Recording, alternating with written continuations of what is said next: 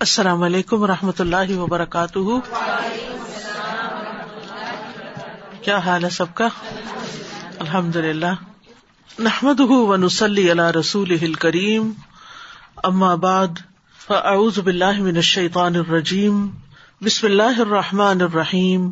ربش رحلی صدری و یسر علی عمری وحل العقدم السانی قولی۔ آیت نمبر ففٹی سیون سے سورت الواقع نہ خلق نہ کم فلولا تصدقون۔ ہم نے ہی تمہیں پیدا کیا، تو تم سچ کیوں نہیں مانتے؟ تصدیق کیوں نہیں کرتے؟ کس بات کی تصدیق؟ نمبر ایک، کہ ہم ہی تمہارے رب اور معبود ہیں۔ اور نمبر دو، ہم تمہیں مرنے کے بعد دوبارہ پیدا کریں گے۔ یعنی اللہ کے رب ہونے کی تصدیق کیوں نہیں کرتے؟ اور مرنے کے بعد جی اٹھنے کی تصدیق کیوں نہیں کرتے؟ یہاں فلا الا جو ہے، حل لا کے معنوں میں ہے۔ تو بات یہ ہے کہ جو رب پہلی مرتبہ پیدا کرنے پر قدرت رکھتا ہے، وہ دوسری مرتبہ پیدا کرنے کی زیادہ قدرت رکھتا ہے۔ وہ الدی ابد الخل قفم عید وہ احون علیہ صورت الروم میں آتا ہے، وہی جو خلق کو پہلی بار پیدا کرتا ہے، پھر اسے دوبارہ پیدا کرے گا اور وہ زیادہ آسان ہے۔ یعنی دوبارہ کی پیدائش زیادہ آسان ہے۔ دوبارہ پیدا کرنا اللہ کے لیے کچھ مشکل نہیں ہے۔ تو بات یہ ہے کہ سوال تو چھوٹا سا ہے فلا تصدقون۔ تم تصدیق کیوں نہیں کرتے؟ لیکن یہ ایک بہت ہی اہم سوال ہے جو انسان کے سامنے پیش کیا گیا ہے۔ دنیا کی باقی ساری چیزوں کو چھوڑ کر اگر انسان صرف اپنے آپ پر ہی غور کر لے کہ وہ کس طرح پیدا ہوا ہے۔ اس کی پیدائش کے کیا مرحلے تھے؟ تو پھر اس کو قرآن پر، جس پر قرآن بھیجا گیا، اور یہ سارا دین اس کی کسی بات پر شک ہی نہ رہے۔ یعنی یہی سے ایمان کا آغاز ہو جاتا ہے۔ اور چیزوں کو انسان جڑلا سکتا ہے، ان کے بارے میں شک کر سکتا ہے۔ لیکن اپنے بارے میں انسان غور کرے کہ یہ مجھے عقل اور سمجھ اور شعور کس نے عطا کیا؟ یہ مجھے کام کرنے کی صلاحیت کس نے بخشی؟ یہ بولنے کی قوت کس نے عطا کی؟ یہ دیکھنے کی، یہ سننے کی، یہ سوچنے کی، سمجھنے کی، یہ چلنے کی، یہ بھاگ دوڑ کرنے کی، یہ ساری تدبیریں، یہ سب کچھ کس نے کیا؟ تو اگر انسان یہ مان لے کہ میں خود بخود نہیں پیدا ہوا بلکہ اللہ نے پیدا کیا ہے، پھر آخرت پر ایمان بھی مشکل نہیں رہتا۔ کیونکہ اگر ایک دفعہ پیدا کیا ہے اس نے، تو وہ دوبارہ بھی پیدا کرے گا اور وہ حساب لے گا۔ اور اگر آخرت کے حساب کا یقین آ جائے انسان کو، تو پھر کیا ہوتا ہے؟ زندگی اللہ کی مرضی کے مطابق گزرتی ہے کہ جو کچھ میں کر رہا ہوں، میری اس پر پوچھ ہوگی۔ تو نہ خلق نہ کم فلا تصدقون۔ تصدقون کا لفظ جو ہے، یہ صدق یو تصدیق۔ تصدقون تم سچ مانتے، تم تصدیق کرتے۔ تو اپنے وجود کا کوئی بھی انکار نہیں کر سکتا۔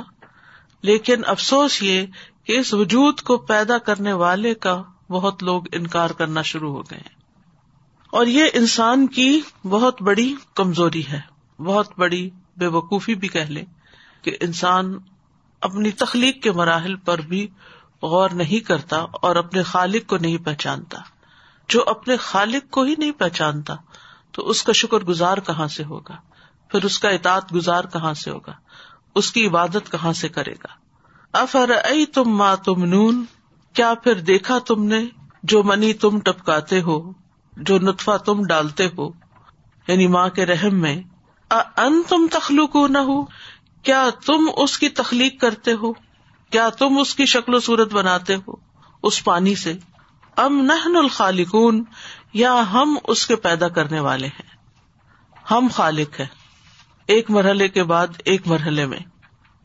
کہا جاتا ہے کہ مرد کے جسم سے ڈھائی سو ملین یعنی two hundred and fifty million sperm نکلتے ہیں۔ اور پھر وہ ایک کٹن سفر کے بعد اوم تک صرف ایک ہزار پہنچتے ہیں۔ سارے نہیں پہنچ پاتے۔ اور پھر ان ایک ہزار میں سے بھی صرف ایک کو اجازت ملتی ہے ایگ کی طرف سے کہ وہ اس کو اندر آنے کی اجازت دے اور پھر کس طرح اللہ سبحان و تعالی ان دو کے ملاپ سے یعنی اسپرم اور ایگ کے ملاپ سے ایک پورا زندہ، جیتا، جاگتا، عقل و شعور والا انسان پیدا کر دیتا ہے۔ یہ ایک حیرت انگیز پروسیس ہے کہ جس پر انسان بالکل بے بس ہو کے رہ جاتا ہے۔ کہ اس کے اپنے اختیار میں کچھ بھی نہیں۔ یہ سب کچھ کرنے والا اللہ ہی ہے۔ اور پھر آپ دیکھیے کہ انسان زیادہ سے زیادہ کیا کرتا ہے۔ یعنی منی ٹپکا دیتا ہے۔ یا عورت کے اندر ایک ایگ پیدا ہوتا ہے۔ لیکن ان دو چیزوں کو ملا کر انسان بنانے کی صلاحیت کس نے پیدا کی؟ کیا مرد نے یا پھر عورت نے یا دنیا کی کسی اور طاقت نے؟ یعنی وہ حمل جو ہے وہ اس نے کرار پکڑا اس کی وجہ سے اور پھر یہ کہ ایک کے بعد ایک اسٹیپ آتا ہے۔ خلقن باد خلقن کس طرح وہ اللہ کا بنتا ہے اور اللہ کا سے مزغا بنتا ہے اور مزغا جو ہے ایزام میں بدلتا ہے۔ تو اس میں یہ سب کون بنا رہا ہوتا ہے؟ یہ مرحلے کون طے کر رہا ہوتا ہے؟ یہ ماں باپ خود کرتے ہیں یا کوئی ڈاکٹر کر رہا ہوتا ہے؟ یا پھر امبیا اولیا کر رہے ہوتے ہیں جن سے بعض لوگ سمجھتے ہیں کہ وہ پیدا کرتے ہیں، یا پھر کوئی اور طاقت کرتی یا پھر خود بخود ہوتا ہے۔ خود بخود تو نہیں ہوتا، ہر چیز کرنے سے ہوتی ہے۔ یا بہت سی چیزوں کو مدر نیچر کی طرف ڈائیورٹ کر دیا جاتا ہے، جب کوئی اور نہیں ملتا تو مدر نیچر کہہ دیا جاتا ہے۔ تو مدر نیچر کے پاس کون سا علم ہے؟ کون سی حکمت ہے؟ کون سا ارادہ ہے؟ کیا اختیار ہے؟ جی کہ وہ مدر نیچر جو ہے، اس کو کوئی ڈیفائن کرے کہ اس کی کیا قوتیں اور صلاحیتیں ہیں۔ اس کے اندر کوئی کام کرنے کی کہاں سے کوئی طاقت ہے؟ اور پھر یہ ڈسائڈ کرنا کہ یہ مرد ہوگا یا عورت ہوگی یا پھر خوبصورت ہوگا یا کتنی اس کی عمر ہوگی، کیا کیا یہ کھائے گا؟ یہ ساری تدبیر، یہ ساری پلاننگ جو ہے، یہ کون کرتا ہے؟ ان تم تخلق نہ ام نہ الخالقون؟ نہ قدر نہ بئی نہ کو مل ہم نے تمہارے درمیان موت کو تقسیم کیا۔ نہ قدر نہ بئی نہ ہم نے تمہارے درمیان موت کا وقت مقرر کیا۔ وہ ماں نہ مسبوقین اور ہم ہرگز آجز نہیں ہے کیا مانا ہے قدر نہ بئی نہ کو مل موت ایک مانا ہے مقرر مدت لکھ دی۔ یعنی موت کی مقررہ مدت لکھ دی نہ اس میں۔ اضافہ ہوگا نہ کمی ہوگی۔ دوسرا یہ ہے کہ وقت لکھ دیا کہ کس وقت کس جگہ پر موت آئے گی۔ اور پھر فرما بردار ہوں یا نافرمان ہوں، آسمان والے ہوں یا زمین والے ہوں، سب کے لیے اللہ ہی نے اس کو جاری کیا ہے یعنی موت کو۔ نہ صرف یہ کہ موت کا وقت مقرر ہے، بلکہ موت کا فرشتہ بھی مقرر ہے۔ سورت سجدہ میں آتا ہے کل یا توفا کم ملک الموت الدی وکل کم فم الا ربی کم ترجاؤن اور جب موت کا مقرر وقت آ جاتا ہے، تو فرشتہ جان قبض کر لیتا ہے۔ حتیٰ ازا جا احد کم الموت توفت رسولنا وہ لا فرتون یہاں تک کہ جب تمہارے میں سے کسی ایک کو موت آتی ہے، اسے ہمارے بھیجے ہوئے قبض کر لیتے ہیں۔ اور وہ کوتا ہی نہیں کرتے۔ اور پھر اس معاملے میں وہ ماں نہ مسبوقین کہ کوئی ہم پہ غالب نہیں آ سکتا، کوئی ہمیں آجز نہیں کر سکتا کہ موت کا وقت بدل دے یا پھر موت کی جگہ کو بدل دے یا موت سے بھاگ جائے، کوئی بھی نہیں کر سکتا۔ مسبوقین کا لفظ جو نا، یہ سباق سے ہے۔ سباق کہتے ہیں ریس کو۔ سابق کہتے ہیں ریس لگانے والا۔ اور مسبوق کہتے ہیں جو ریس میں ہار جائے یعنی جس سے آگے کوئی نکل جائے، سابق آگے نکلنے والا اور مسبوق پیچھے رہنے والا۔ ومان بھی مسبوقین اور یہ کتنی اہم بات ہے نا کہ جب موت آتی ہے، تو بازوقت انسان بظاہر بالکل ٹھیک ہوتا اس کے سارے ٹیسٹ ٹھیک ہوتے ہیں کہ پھر بھی موت آ جاتی۔ میری والدہ دو سال پہلے انہیں دنوں میں فوت ہوئی، تو ظاہر روزانہ ہاسپٹل میں جاتے تھے۔ مجھے یاد ہے کہ میں ان کے پاس بیٹھی ہوئی تھی تو ڈاکٹر آئے، انہوں نے ساری چیزیں چیک کی، جو بھی ان کے ٹیسٹ ہوئے تھے، کڈنی بھی ٹھیک کام کر رہی ہے، لیور بھی، ہارٹ بھی ٹھیک کام کر رہا ہے، سب کچھ ٹھیک کام کر رہا ہے، اور دوسرے دن یا تیسرے دن ان کی ڈیتھ ہو گئی۔ کیونکہ موت کا ایک وقت لکھا ہوتا ہے، تو ٹھیک ہے، اس سے پہلے انسان کے اوپر کچھ سکرات اور کچھ وقت ایسا آتا ہے کہ وہ صحت کی نسبت بیماری کے زیادہ قریب ہوتا ہے۔ لیکن ڈاکٹر اس سے زیادہ کیا کر سکتے ہیں؟ اگر وقت لکھا ہوا تو آپ بچا نہیں سکتے۔ اور کبھی کیا ہوتا ہے ڈاکٹر ہوپ نہیں دلاتے، کہتے ہیں بس اب یہ ختم ہو جائے گا۔ لیکن پھر کیا ہوتا ہے؟ مریض دوبارہ سروائو کر جاتا ہے، کیونکہ ابھی اس کا وقت نہیں آیا۔ تو کوئی بھی اللہ سبحان تعالیٰ کو مغلوب نہیں کر سکتا، اس کی پلاننگ میں خلل نہیں ڈال سکتا۔ وما نحن بمسبوقین اور پھر اللہ ان نبدل امثالکم، اس بات سے بھی ہم عاجز نہیں کہ تم جیسوں کو بدل کے رکھ دیں۔ یعنی تمہاری جگہ اوروں کو لانے کی ہم میں قدرت نہ ہو۔ ہم ایک جنریشن کو ختم کر کے ایک اور کو لے آتے ہیں۔ امثالکم تمہاری مثالیں یعنی تم جیسے۔ ونن اکم فیما لا تعلمون۔ اور نئے سرے سے تمہیں ایسی صورت میں پیدا کر دیں جو تم جانتے ہی نہیں۔ یعنی ہم اس بات پر قادر ہیں کہ تمہاری جگہ تمہارے عوض دوسروں کو لے آئے۔ کیونکہ ہم نے تمہاری موت کو مقدر کر دیا۔ یہ سلسلہ کیوں قائم کیا؟ تاکہ ایک جائے اور ایک آئے۔ اور پھر ہم اس بات سے بھی آجز نہیں کہ تمہاری ایسی شکلیں بنا دیں جنہیں تم جانتے نہیں یعنی تمہاری صورتیں مسخ کر کے رکھ دیں۔ یہاں اللہ سبحان و تعالیٰ کی پہچان اور اس کی قدرت کا ذکر کیا جا رہا ہے۔ یعنی موت کو بھی کوئی نہیں ٹال سکتا۔ دنیا سے جانے سے کوئی انکار نہیں کر سکتا۔ کسی اور شکل میں اللہ تعالیٰ بدل دے۔ اس سے بھی کوئی اللہ سبحان تعالیٰ کے فیصلے کو نہیں بدل سکتا۔ تو یہ ساری کی ساری چیزیں جو ہیں، یہ دراصل اللہ کے اختیار میں ہے پیدائش بھی اللہ کے اختیار میں، موت بھی اللہ کے اختیار میں۔ اللہ تعالیٰ ہی فیصلہ کرتا ہے کون ماں کے پیٹ میں مر جائے گا، کون پیدا ہوتے ہوئے مر جائے گا۔ کون ہے جو بوڑھا ہو کے مرے گا؟ کون جوانی میں ہی مر جائے گا؟ تو کوئی بھی کسی کی موت کے بارے میں اپنی مرضی نہیں چلا سکتا۔ فیصلہ اللہ سبحان تعالیٰ کا ہی ہوتا ہے۔ پھر اسی طرح ہمیں جو شکل ملی ہے، اس میں ہمارا کیا اختیار ہے؟ ہمارا کوئی اختیار نہیں ہے۔ اللہ سبحان تعالیٰ ہی کا فیصلہ تھا کہ ہم یہ نقش و نگار لے کے پیدا ہوئے اسی طرح اللہ تعالیٰ اسے بھی عاجز نہیں کہ اس شکل کو بدل کے کچھ اور کر دے۔ کچھ اور خصوصیات ہمارے اندر پیدا کر دے۔ پھر دنیا میں انسان جیسے بوڑھا ہو جاتا ہے، لیکن قیامت کے دن بوڑھا نہیں اٹھے گا۔ اللہ سبحان تعالیٰ اس کو ایک نئی شکل میں پیدا کرے گا۔ یعنی جیسے وہ چاہے گا۔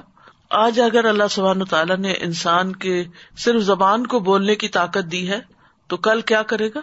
ہاتھ اور دیگر آزاد بھی بولیں گے۔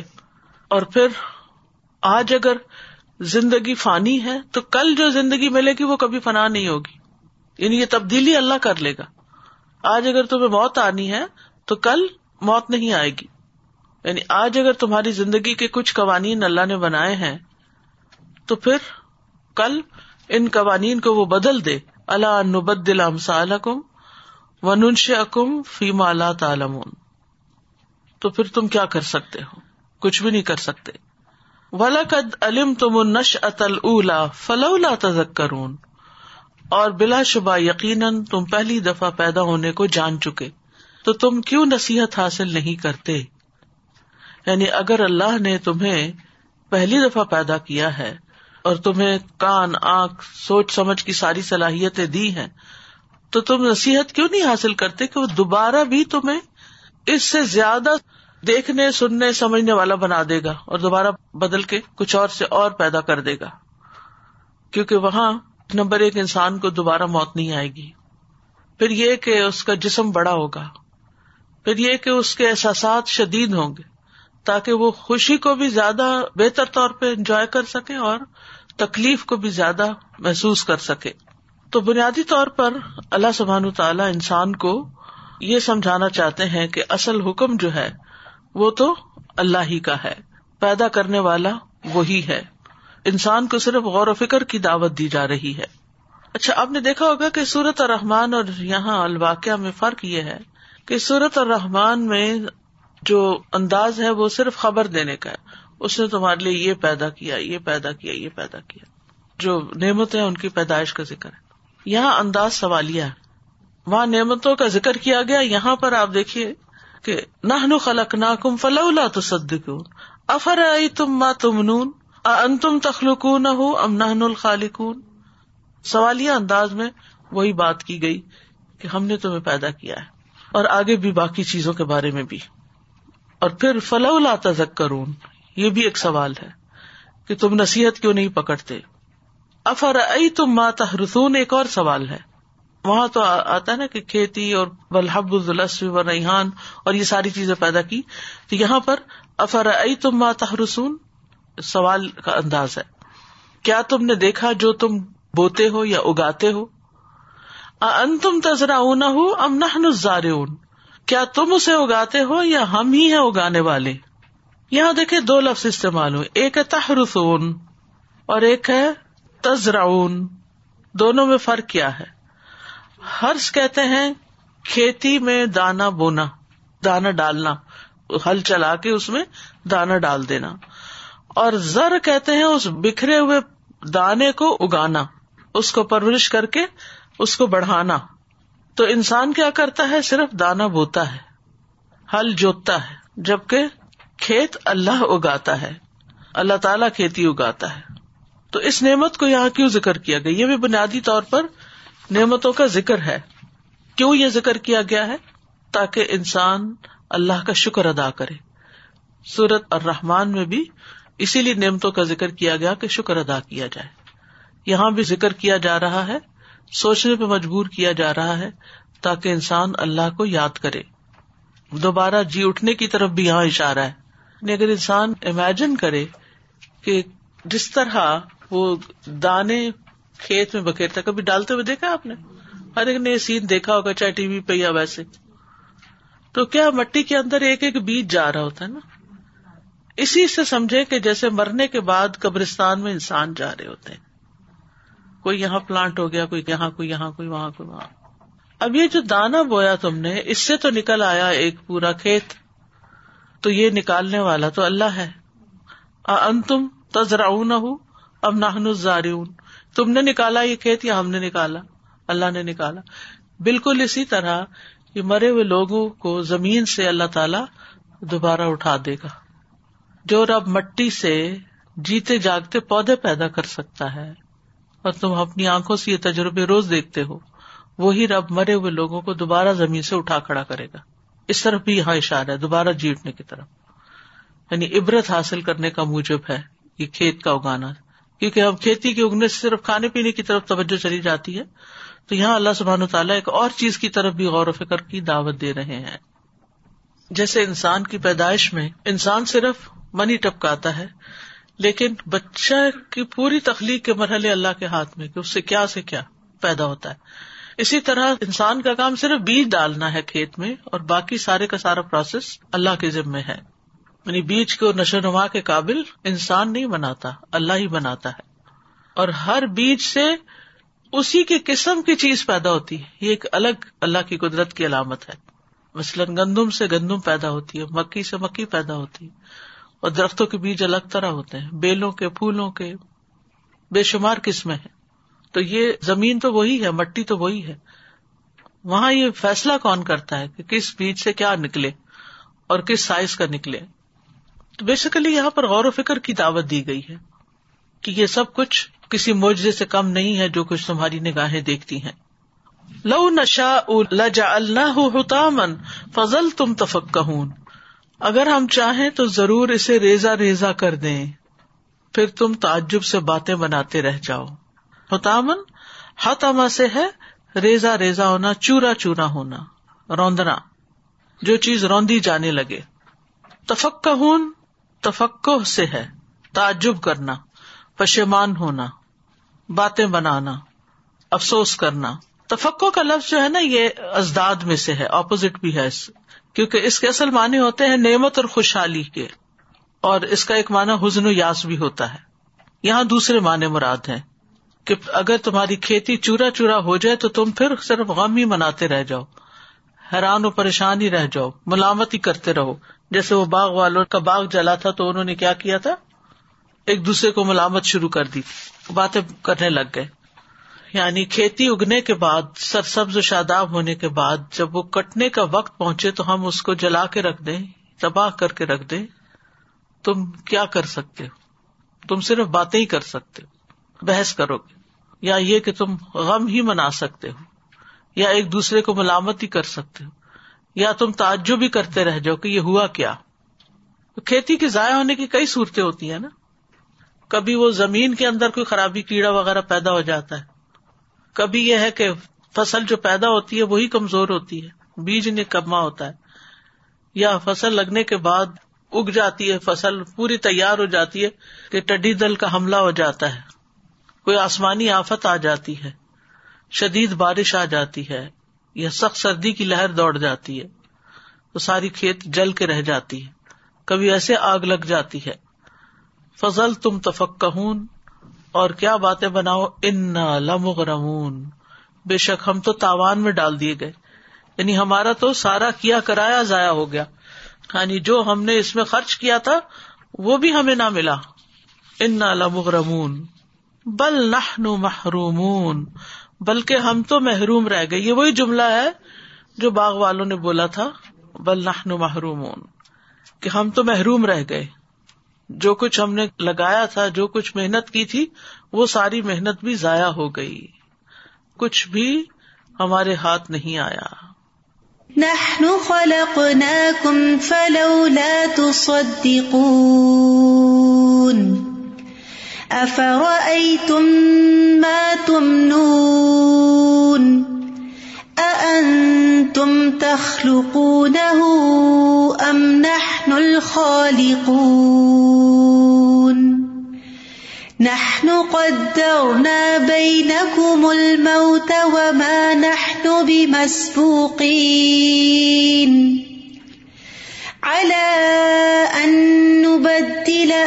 أمثالكم وننشئكم فيما لا تعلمون وَلَقَدْ عَلِمْتُمُ النَّشْأَةَ الْأُولَى فَلَوْلَا تَذَكَّرُونَ أَفَرَأَيْتُم مَّا تَحْرُثُونَ أَأَنتُمْ تَزْرَعُونَهُ أَمْ نَحْنُ الزَّارِعُونَ. لو نشاء لجعلناه حطاما فظلتم تفكهون. إنا لمغرمون. بل نحن محرومون. ایک طرف اللہ کی قدرت اور دوسری طرف انسانوں کی بے بسی۔ ماں نہنو بسبوقین اور پھر یہاں بل نہنو محرومون۔ جی اس میں غور و فکر کے ساتھ ایسے لگ رہا ہے اسے انظار کا پہلو بہت زیادہ ہے۔ اس غور و فکر میں انظار ہے کہ یہ سمجھ جاؤ۔ اور ایسا والا پہلو جو ہے نا ایک دم سے وہ ڈرانے والا ہے۔ نعمتوں کا ذکر بھی ہے سب کچھ لیکن ان سب سے جیسے اگر کھیتی کی بات آ رہی ہے تو اپنی زندگی اب دنیا کی زندگی ہماری کھیتی کی اگر وہ مشابہت دیتے ہیں تو اس کے لیے کہ اپنی زندگی کو سدھار لو۔ ایسا والا پہلو نظر آ رہا ہے۔ یعنی ہر چیز لہلانے کے بعد ایک دن ختم ہونے والی بھی میں یہ کہنا چاہ رہی تھی کہ اس میں شکر کے ساتھ جو پہلو مجھے نظر آیا ہے وہ ہے موٹیویشن کا پہلو۔ کہ اللہ تعالیٰ کہتے ہیں کہ منی ٹپکائی انسان نے اور ہرس میں دانا بھی انسان نے ہی ڈالا۔ لیکن زراعت اور انسان کی تخلیق کا کام اللہ تعالیٰ نے کیا۔ تو انسان کا کام ہے کوشش کرنا۔ پہلا سٹیپ ان کرنا اور پھر اس کام کے اندر برکت اللہ تعالیٰ خود ڈالتے ہیں۔ ہاں لیکن مقصود کیا ہے یہ ساری مثالیں دینے کا؟ مقصد کیا ہے؟ انسان کیا کرے؟ غور و فکر کرے۔ غور و فکر کرے۔ ساد اس میں غور و فکر کی بات ہمیں جو نظر آ رہی کہ ہمیں سمجھنا تھا کہ دنیا تو فانی ہے، ہم تو بس یہاں پہ رہ رہے ہیں۔ یعنی کہ اللہ تعالیٰ ہمیں کتنی مثالوں سے سمجھا رہے ہیں ہماری پیدائش سے، ہمیں زراعت سے، ہر چیز سے۔ آسمان، پانی ہر چیز اللہ تعالیٰ سمجھا رہے ہیں۔ ہم سب بھاگ رہے لیکن ہم کو یہ نہیں پتا کہ ایک بہت بڑا بریک ڈاؤن ہماری لائف میں آئے گا۔ اللہ میں یہی سمجھانا چاہ رہے ہیں۔ اور وہ بریک ڈاؤن آنے کے بعد پھر کوئی ہمارا واپسی کرنا تو راستہ ہے اور ہم سب بس۔ یعنی دو چیزوں پر ایمان پختہ کرنے کی ضرورت ہے۔ آج آپ دیکھیں کہ بہت سے لوگ جو اللہ تعالیٰ کا یا آخرت کا انکار کرتے ہیں اگر میں سوچتی ہوں سورت واقعی ان کو پڑھا دی جائے نا صحیح طرح جی۔ تو آنکھیں کھول دینے والی ہے۔ یہ سوال جو ہے نا بے بس کر دینے والے۔ انتم تخلق نہ ہو امن الخالق انتم تذرا نہ ہو امن الزار ہو کرتا کون ہے یہ سب کچھ؟ اگر اللہ کرتا ہے تو پھر اس کا اتنا حق بھی نہیں کہ تم اس کے آگے جھک جاؤ، اس کی عبادت کرو، اس کی مرضی کے مطابق زندگی بسر کرو۔ سازا، یہاں پر جب یہ بات آئی کہ تم منی ٹپکا دیتے ہو، لیکن اس میں بھی تو یہ ہے کہ ٹپک تو جائے بٹ فرٹیلائز ہو یا نہ ہو اس کے اندر اور پھر یہ بھی اللہ کے ہی حکم سے ہوتا ہے۔ یا تو زمین بنجر ہوتی ہے یا پھر منی میں کچھ نہیں ہوتا کہ جس طرح سے آپ نے کہا بیج اگر بیکار ہے تو وہ کیا چیز بنائے گی اندر جا کے۔ سو دیٹس واٹ لائک اس کے اوپر اتنی ریسرچ ہو رہی ہے اتنی ریسرچ ہو رہی ہے مگر پھر بھی جا کے جب اللہ چاہتا ہے تبھی وہ بیج جو آپ نے بویا ہے یا منی جو ٹپکائی ہے اس سے بھی بینیفیشل اللہ دیکھا جائے تو نطفہ جو ہے وہ اور بیج دونوں ہی مردے ہیں۔ اور ان سے زندگی پھوٹ رہی ہے۔ جی۔ تو یہ زندگی کون ڈالتا ہے ان کے اندر؟ یہ ہے۔ وہ کون کر رہا ہے؟ تم بھلا کر کے دکھاؤ۔ ایون کتنے ٹیسٹ ٹیوب بیبیز بھی کر لیے۔ چلو اسپرم تو لے لی۔ مگر اگر اللہ نہ چاہے اگر اللہ نہ بنائے جی۔ اور اگر اس میں اللہ زندگی نہ ڈالے تو پھر کیا؟ تو سارے کتنے لوگ ہیں جو ایک دفعہ نہیں کئی دفعہ اٹمپٹ کرتے ہیں۔ جی۔ نارمل بھی ہوتے ہیں پھر بھی نہیں بچے ہوتے۔ ایگزیکٹلی بس اللہ ہی ہے جو اس میں بینیفیشل چیز ڈالتے ہیں یعنی اللہ کے وجود کو اکنالج کرنا اس کو پہچاننا یہ اصل چیز ہے جس کے لیے یہ آیتیں یہ ساری چیلنج کر رہی ہیں نہ ماننے والوں کو۔ سازا، یہ آیات کا کنیکشن ہے، یہاں پہ اتنا خوبصورت ہے یہ ساری بات یہاں سے شروع ہوتی ہے نا، اصحاب الشمال کی، کہ ان کانو قبل ظالی کا مترفین۔ یعنی یہ مترفین سے خطاب ہے پہلے، اور جو انہوں نے جو وہاں پہ کوشچنس کیے تھے کہ ایزام اتنا و کنہ تو رابن و ایزام انا لما بسون اور اس کے بعد پھر پوری اللہ سبحانہ تعالیٰ نے ایک ایکسپلینیشن دی۔ تو مجھے یہ سمجھ میں آ رہا تھا کہ واقعی جو اللہ تعالیٰ کا انکار کرنے والے ہیں، خواہ وہ کسی بھی ایج گروپ میں ہو یوتھ ہو یا بڑے ہوں، تو ان کو سمجھانے کا یہ انداز بڑا ہی خوبصورت ہے کہ ان کو مثالوں کے ساتھ سمجھائیں۔ پھر فرمایا افر تم الما الدی تشربون؟ کیا پھر دیکھا تم نے وہ پانی جو تم پیتے ہو؟ کھانے کے بعد پینے کی نعمت کا ذکر کیا گیا۔ اللہ سبحان تعالیٰ اگر اس پانی کو اس شکل میں نہ بناتا تو ہم اپنے حلق سے نہ اتار سکتے۔ ہماری پیاس نہ بجتی ان تم انزل تم من المزنی ام نحن المنزلون؟ کیا تم نے اسے بادل سے اتارا ہے؟ مزن کہتے ہیں سفید بادل کو، یا وہ بادل جو پانی سے بھرا ہوا ہو۔ ان تم انزل تم من المزنی کیا تم اس کو بادل سے اتارتے ہو؟ ام نحن المنزلون؟ یا ہم اتارنے والے ہیں۔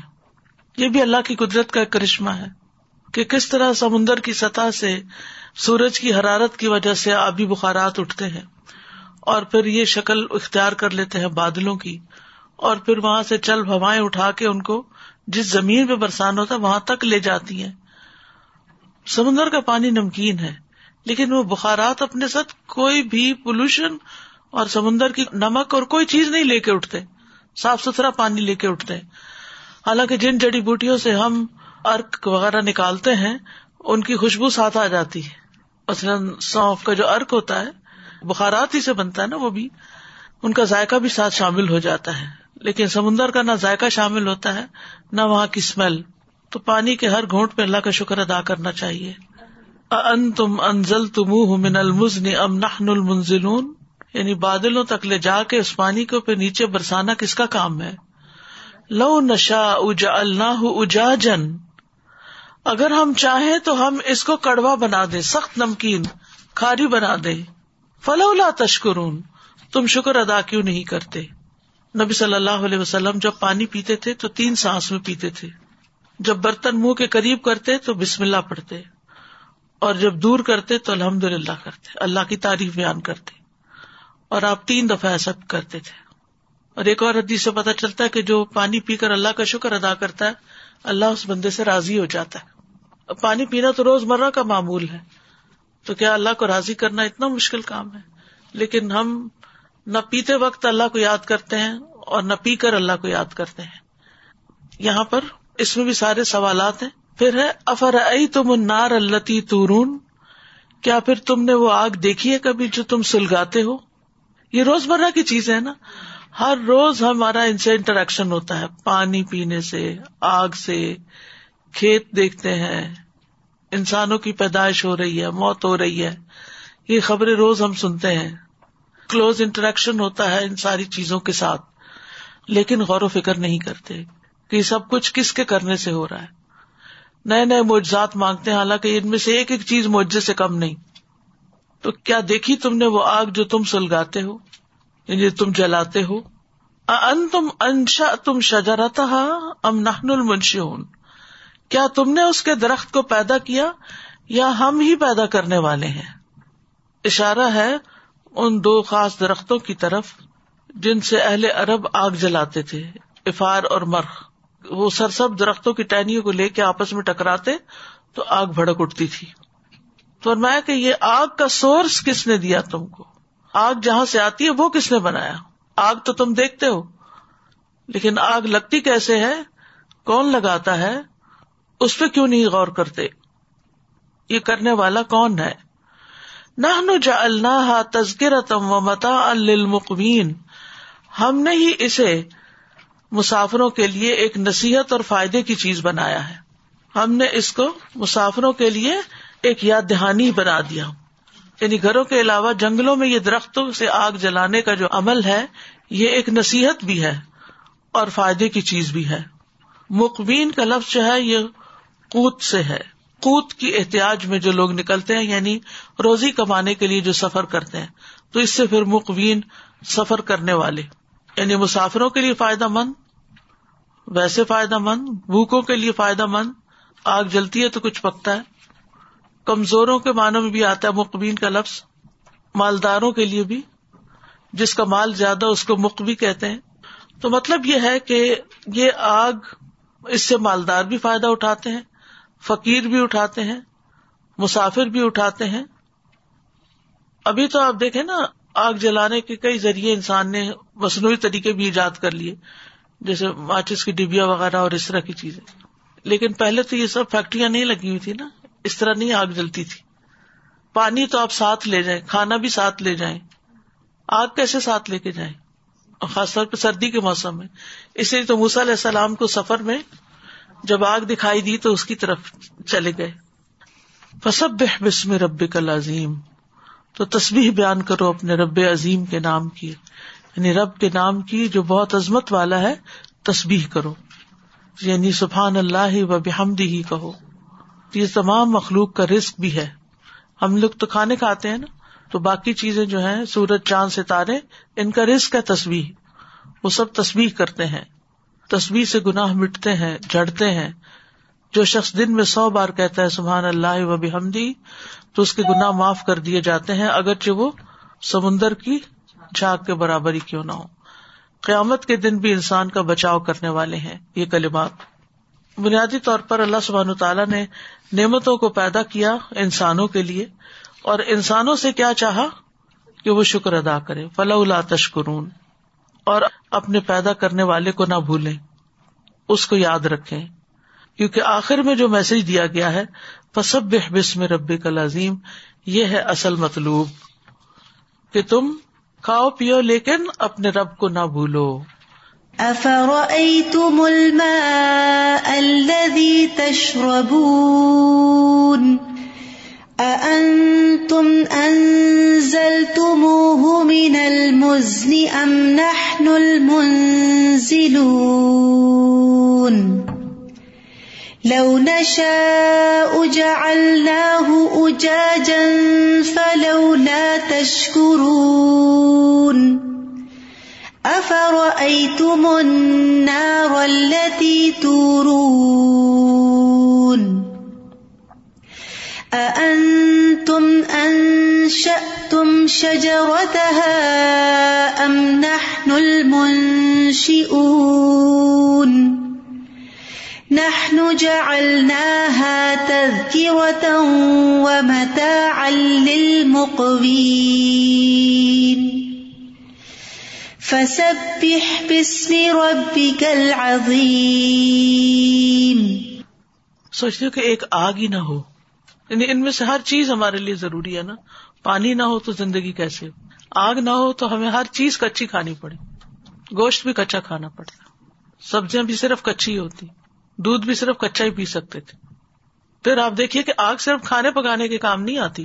جتنی فیکٹریاں ہیں اور جتنی چیزیں انسان بناتا ہے اس کے لیے بھی آگ چاہیے ہوتی ہے۔ پھر تاپنے کے لیے آگ چاہیے ہوتی ہے۔ سردی دور کرنے کے لیے آگ چاہیے ہوتی ہے۔ تو یہ ساری چیزیں اللہ سبحان تعالیٰ کی یاد دلاتی ہیں کہ جس نے انہیں ہمارے لیے مسخر کیا کہ ہم ان سے فائدہ اٹھائیں۔ یعنی اللہ نے ہمارے لیے اتنا کچھ بنایا، اتنا کچھ پیدا کیا، اتنا کچھ دیا۔ اور اس کے مقابلے میں، اس کے عوض میں ہم سے کیا لیا؟ ہم کس کس چیز کا بل پے کر رہے ہیں؟ صرف ایک بادلوں سے برسنے والا پانی جو مفت میں برستا ہے۔ آپ کو معلوم ہے نا کہ جو مصنوعی بادل بنانے کا اور مصنوعی بارش برسانے کا عمل ہے، وہ کتنا مہنگا ہے۔ اور اس میں بھی وہ اپنے پاس سے کہیں سے نہیں، وہ لاتے۔ اللہ کی دی ہوئی چیزوں کو مختلف طریقے سے استعمال کرتے ہیں کہ پانی برس پڑے۔ اور پھر وہ بھی اس طرح کا پانی نہیں ہوتا جس طرح نیچرل بادل آ کے برسا کے زمین کو سیراب کرتے ہیں۔ تو آپ سوچیے کہ اگر اللہ تعالیٰ یہ پانی کا سلسلہ اس طرح نہ رکھتا، تو شاید زمین پہ زندگی قائم ہی نہیں رہ سکتی تھی۔ لیکن اتنا کچھ ہمارے لیے کرتا ہے۔ صاف ستھرا پانی، یہ سب کچھ اتارتا ہے اور اس کے بدلے میں ہم سے کوئی مال نہیں مانگتا کہ اس کے پیسے دو مجھے۔ صرف یہ چاہتا ہے کہ ہم اس کے بندے بن کے رہیں۔ اور اس میں بھی ہمارا ہی فائدہ ہے۔ اس کا کوئی فائدہ نہیں ہے۔ یعنی اگر ہم اس کی اطاعت کرتے ہیں، حلال ہی اختیار کرتے ہیں اور حرام کو چھوڑ دیتے ہیں تو اس کو اس سے کیا فرق پڑتا ہے؟ ہم حرام کھائیں یا حلال کھائیں، اس کا تو کوئی نقصان نہیں۔ تو ہمارے فائدے کے لیے ہمیں بتا رہا ہے کہ کیا چیزیں تمہارے لیے بہتر ہیں اور کیا چیزیں نہیں ہیں۔ اس کو ہماری اطاعت یا عبادت مقصود ہے۔ عبادت ہر دم کی اطاعت کا نام ہے۔ اور وہ اس کا بھی پھر انعام دینے والا ہے۔ اس پر بھی شاباش دینے والا ہے۔ اس پر بھی ہمیشہ کے لیے اچھی جزا دینے والا ہے۔ تو ساری رحمت اور کرم تو اسی کا ہے۔ ایک ہم ہے کہ کسی وقت سیدھے نہیں ہوتے۔ ادھر سنتے ہیں ادھر بھول جاتے ہیں۔ سر جی میں دیکھ رہی تھی کہ ایک دفعہ میں نے اسی درخت کے بارے میں پڑھا تھا کہ جو درخت ہوتے ہیں یہ گیلے درخت ہوتے ہیں۔ جی ہاں۔ تو مجھے اس پہ بہت ہو رہا تھا کہ گیلے درختوں میں سے آگ نکالنے کا اللہ تعالیٰ نے رکھا ہے۔ مطلب سوکھی سے لکڑی اور سوکھے سے آگ تو جلا لیتے ہیں۔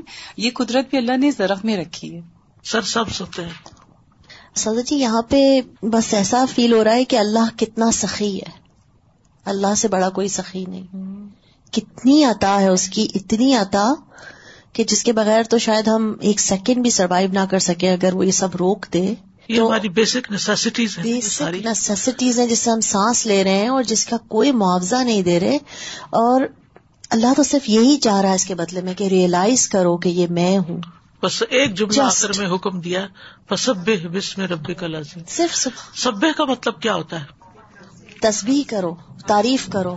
پاکیزگی بیان کرو۔ پاکیزگی بیان کرو۔ پاکی بیان کرو اپنے رب کی سب تصبیح اور تنظیم بیان کرنا۔